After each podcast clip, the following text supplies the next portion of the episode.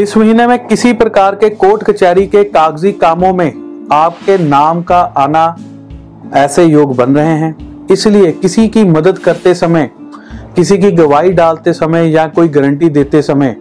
आपको जो है ध्यान रखना होगा ऐसे किसी न किसी कार्य में आपको जो है पेश होना पड़ सकता है ध्यान रखना पड़ सकता है या आपको गारंटी देनी पड़ सकती है